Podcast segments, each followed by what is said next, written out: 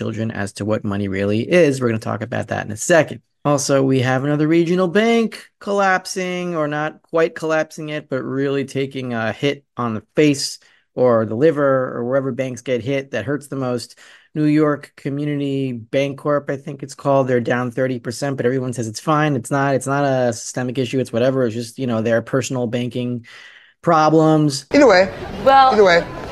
Either way, it's fine. But we're going to go into why that's not true. It's a systemic issue. This is right when the regional bank bailout program, the bank term funding program, is set to expire. You've also got collapsing real estate firms in China. Evergrande finally collapsed, and there's another one that's in the wings that's almost the same size as Evergrande was at its peak. We're going to go into that and the ghost cities in China and how they never had a real estate collapse in 2008. It's about time they got to that.